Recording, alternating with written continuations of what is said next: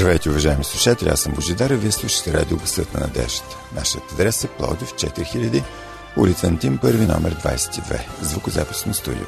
Телефонът, на който може да ни се обаждате е 633 533, с код на град Плодив 032.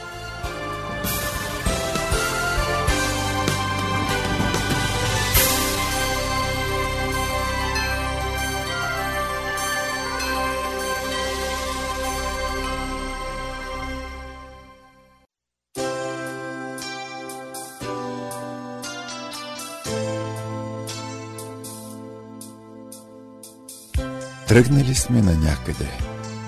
Бавно вървим и мислим. Ще си подадем ли ръка? Ще си помагаме ли? Да посрещаме проблемите заедно. Да се радваме на зората заедно. Да вървим към кръста заедно. Уважаеми слушатели, започва нашето предаване заедно. Останете с нас.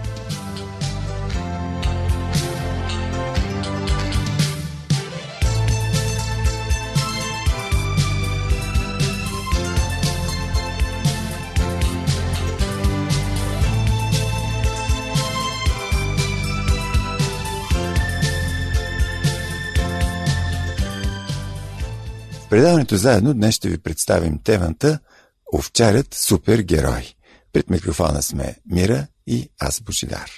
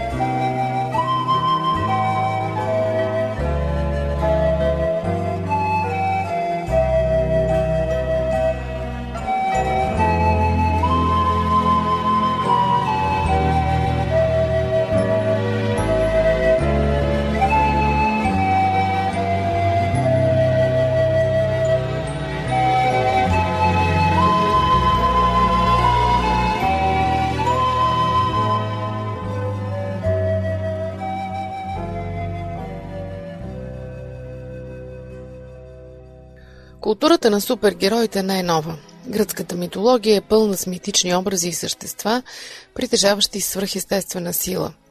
Макар, че историята на комиксите с супергерой започва през 1938 година с първата колекция посветена на Супермен, изображенията и статуите на митични герои от древността, запазени до днес, са многобройни. Ето някои от съвременните герои, за които веднага се сещаме. Супермен, Батман, Хълк, Железният човек, Жената чудо, Жената котка, Спайдермен, Ексмен. Културата на супергероите се разраства и непрекъснато ражда нови персонажи. В ранната християнска култура се появява образ, който става много популярен. Толкова, че може да бъде сравнен с съвременните супергерои. Открити са рисунки, стели и статуи, изобразяващи овчар, който е качил на раменете си изгубена и намерена овца – Смята се, че това са първите християнски творби, свързани с изобразителното изкуство. Една от ранните християнски литературни творби, Пастирът от Ерм, също е вдъхновена от въпросната тема.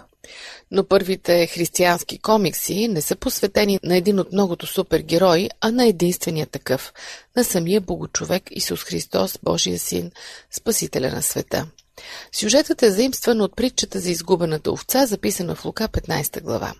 След това по-надолу, след притчата, в 8 до 10 стихове на тази глава, Исус разказва притчата за изгубената монета, в която главният герой е обикновена домакиня.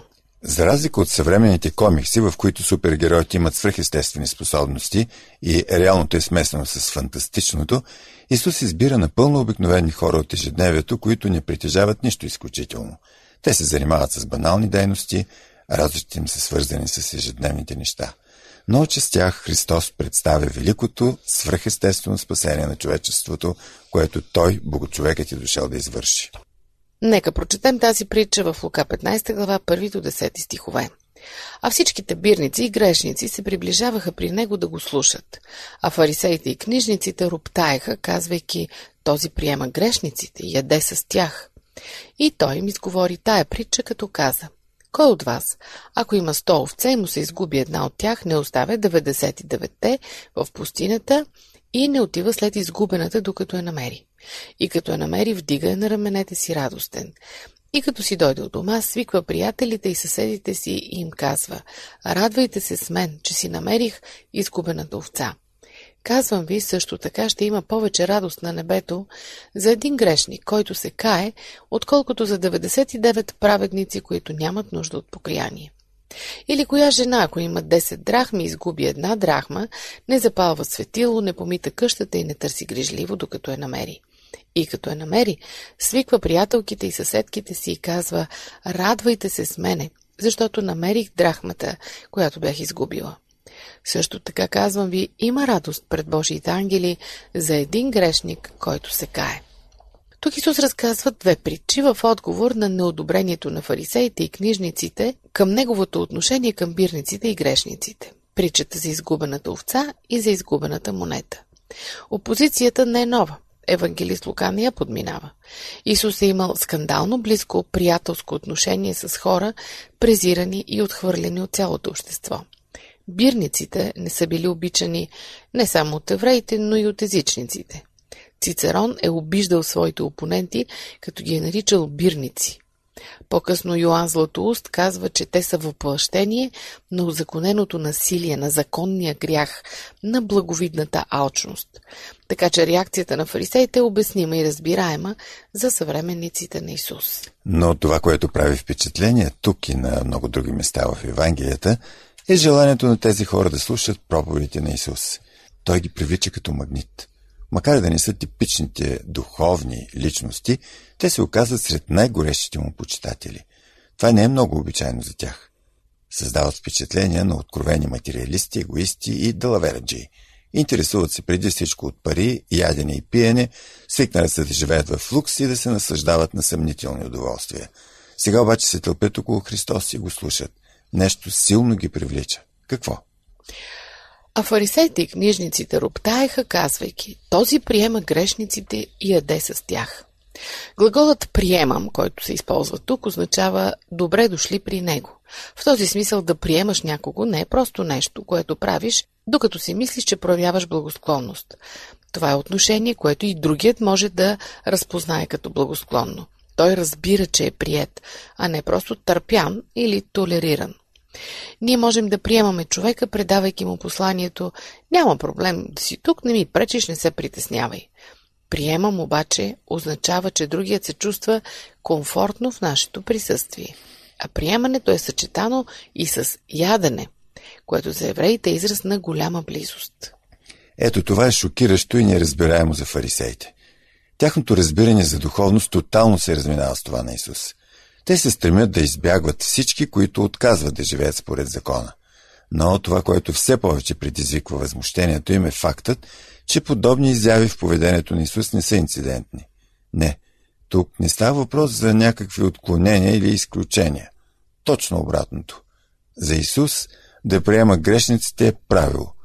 Той заявява, че именно в това се състои неговата мисия. Според Евангелието на Лука 5 глава 32 стих, не съм дошъл да призова праведните, но грешните на покаяние. Да приемаш не означава просто да казваш добре дошли на онези, които по някакъв начин са открили църквата и са се осмелили да влязат в нея. Да приемаш означава да отидеш до грешника и да направиш църквата достъпна за него. Да осъзнаем това е равносилно на революция. Основната задача на църквата в този свят е връзката и с грешниците. Тя не е клуб на светци. Мисията на християните не е да се изолират от света, за да се съхранят като духовни личности, както са правили фарисеите. Църквата не е място запазено за най-добрите, най-моралните и най-интелигентните. Напротив, тя е място, където и най-грешните биха се чувствали приети. Изключително ценна за разбирането и изграждането на църковна култура, достъпна за грешници, е книгата на Джон Бърк «Забранено за съвършени». Нейното мото е Ела такъв какъвто си, но не оставай такъв. Единственият начин някой да се промени е да бъде прият такъв какъвто е. Понякога ние обръщаме нещата. Готови сме да приемем хората, когато докажат, че са променени.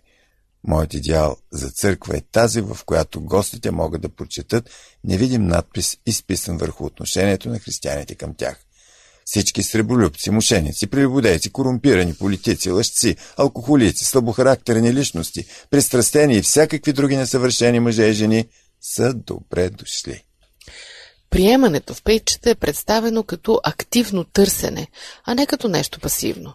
Това е напълно неразбираема концепция за фарисеите. Равините твърдят, че Бог приема каещия се грешник, но за тях идеята, че Господ търси грешника, е революционна. Исус сравнява човека с овца. Защо? Тя лесно може да се заблуди. Не може да се ориентира, не блести с интелигентност, когато се изгуби е напълно безпомощна, не може да се върне сама обратно и става лесна жертва на дивите животни. Картината с монетата, която е неодушевен предмет, още повече изтъква нуждата от търсене и намиране. Грешникът не може да намери сам Бог и да се върне при него. Той има нужда да бъде потърсен и намерен. Има нещо изключително красиво в притчата за изгубената овца. Не случайно тази история е вдъхновявала толкова много творци. Става дума за нежното и внимателно отношение на Исус. Той не подритва заблудената животинка, не я оставя да тича след него, не си излива яда върху нея, не се изнервя от глупостта й. Исус не изпитва презрение към грешниците, а любов и съчувствие – Знае, че когато човек е паднал, душата му е достатъчно наранена. Грешникът има нужда от лекуване, а не от осъждане. Той купне за сигурност, за спокойствие и за уверение, че е прият. Това прави овчарът. Взема овцата на раменете си. Сърцето й ще се пръсне от страх, но той успокоява и дава да разбере, че вече е на сигурно място.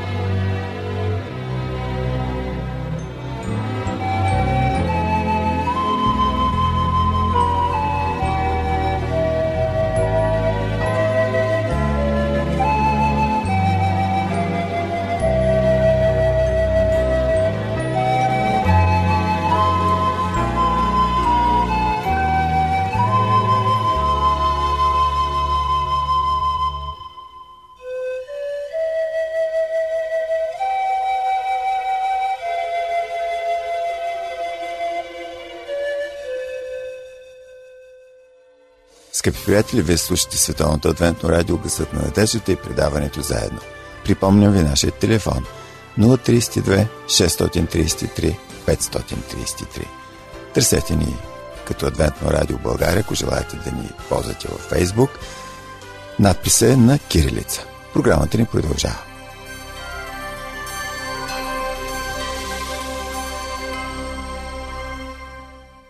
Същото виждаме и в друга известна притча, тази за блудния син. Колкото и да е наранен, бащата не изразява своето разочарование от сина, който е пропилял наследството и е опозорил името му. Той го приема, възстановява и дори дава банкет в негова чест. Иска да го накара да се почувства отново у дома и всички лоши спомени от миналото да бъдат заличени. Със сигурност Бог е наранен, когато избираме греха вместо него но той не ни занимава със своите болки и страдания, а се заема с нашите преживявания, приема ни и ни успокоява. Неговата голяма грижа е да се почувстваме от дома при него. Кой от вас, ако има 100 овце и му се изгуби една от тях, не оставя 99-те в пустинята и не отива след изгубената, докато я намери? Или коя жена, която има 10 драхми и изгуби една драхма, не запаля светило, не помита къщата и не търси грижливо, докато я намери. Тези притчи изтъкват високата стойност, която има всеки човек за Исус. Въпросите, които той задава, са риторични. Отговорите са очевидни. За овчара всяка една овце е важна. Такава е и монетата за жената. Макар да има 100 овце и само една е загубена, за пастира загубата е голяма. Той тръгва да я търси. Жената има 10 монети, въпреки че само една от тях е загубена, тя прави всичко възможно за да намери. Няма значение дали става въпрос за една стотна или за една десета. Всяка личност е ценна. Странното тук е, че Исус е поставен в позиция да се оправдава. Той разказва притчите в отговор на реакцията на фарисеите. В качеството си на експерти по духовността и светостта, те определят неговото поведение спрямо грешниците като неприемливо. Това е наистина абсурдно и показва колко голямо може да бъде разминаването между Божието разбиране за святост и човешкото. Чрез тези притчи Исус трябва да оправдае своето поведение. Образите в тях не са случайни. Поне първата трябва да напомни на слушателите добре познатата старосъветна образност, в която самият Бог се оприличава на овчар, който се грижи за стадото, свой избран народ. Когато духовните водачи, които са призовани да бъдат пастири, пренебрегват грижата за хората, се налага Бог сам да прави това. Според Езекил 34 глава 11-12 стих, 16 и 31, ни се казва следното. Защото така казва Господ Йова. Ето аз, сам аз ще потърся овцете си и ще ги подиря. Както овчаря дири стадото си в деня, когато се намира между разпъснатите си овце, така и аз ще подиря овцете си и ще ги избавя от всичките места, където бяха разпръснати в облачния и мрачен ден. Ще потърся изгубената и ще докарам пропъдената. Ще превържа раняната и ще подкрепя немощната. И вие, човеци, сте мои овце, овцете на пазбището ми, и аз съм ваш Бог, казва Господ Йова. В притчите за изгубената овца и изгубената монета Исус деликатно отговаря на обвинението на фарисеите. Той им напомня, че всъщност това, което прави, е тяхна отговорност. Те са длъжни да общуват с грешниците, да търсят заблудените и да превръзват ранените. Не бива да отбягват слабите, а да бъдат близо до тях. Те са тези, които трябва да приемат бирниците и да едат с тях, а не да ги заклеймяват. Вместо да бълват презрение и безразличие към падналите, от тях се очаква да проявяват разбиране, грижа и любов. За да следваме примера на Исус е нужно постоянно да преосмисляме как църквата днес изтъква значимостта на всяка личност. Какво може да бъде пречка за това? Ето един кратък списък, който вие може да продължите. Запазването на образа и авторитета на духовните водачи. Ние трябва да уважаваме водачите си, да изграждаме техния авторитет.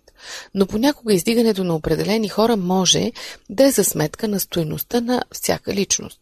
Когато в едно или няколко лица са съсредоточени целият авторитет, власт и духовно влияние, това автоматично води до обесценяване на останалите.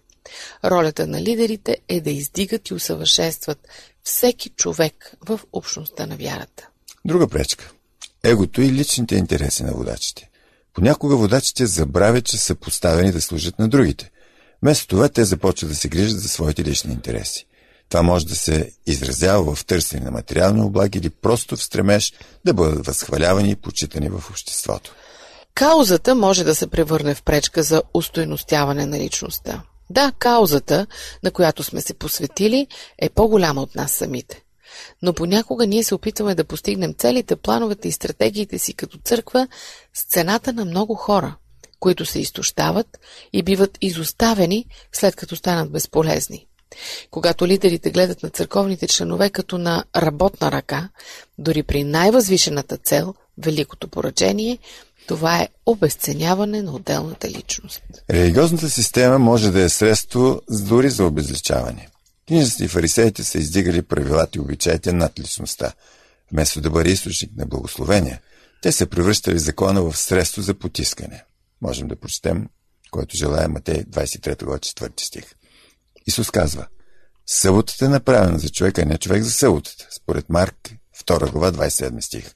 С това той поставя религията в различна перспектива от тази на фарисеите. Законът е даден за доброто на хората. Религиозните системи не трябва да се превръщат в средство за малтретиране и обезличаване. Човекът не е роб на някакви правила. Личността е толкова важна за Бог, че той е дал закона за да защити човешкото благополучие. Човекът не е създаден за да даде израз на величието на закона. В очите на Бог всеки един бирник и грешник е изключително ценен. А за фарисеите тези хора са просто безлична маса. Дори някой от тях да бъде изгубен, какво от това? Те не възприемат отрепките като част от стадото.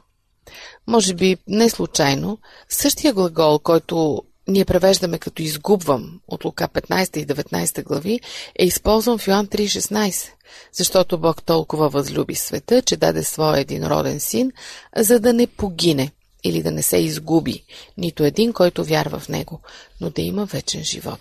Исус познава всеки човек и се грижи за него. А който влиза през вратата, овчаря на овцете. Нему вратарят отвари, овцете слушат гласа му и вика своите овце по име и ги извежда. Когато е изкарал всичките свои, върви пред тях и овцете го следват, защото познават гласа му. Аз съм добрият пастир и познавам моите, и моите мене познават, също както отец познава мене, и аз познавам отца, и аз давам живота си за овцете. Евангелието на Ян 10 глава, 2 до 4 стих и 14 и 15. Това е важното, което можем да изградим като църква. Всяка личност да се чувства оценена и значима.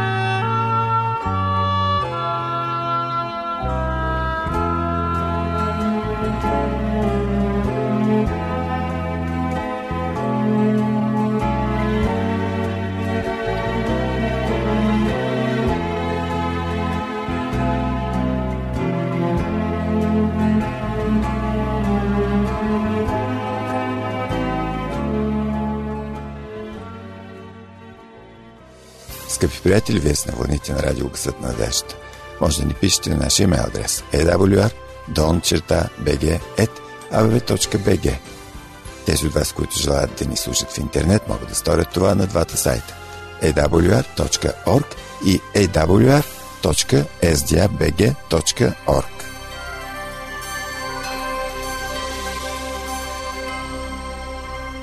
В тези две притчи доминиращата тема е радостта – Същата тема се доразвива и в притчата за блудния син. Там се говори за един голям празник с богато огощение с песни и танци.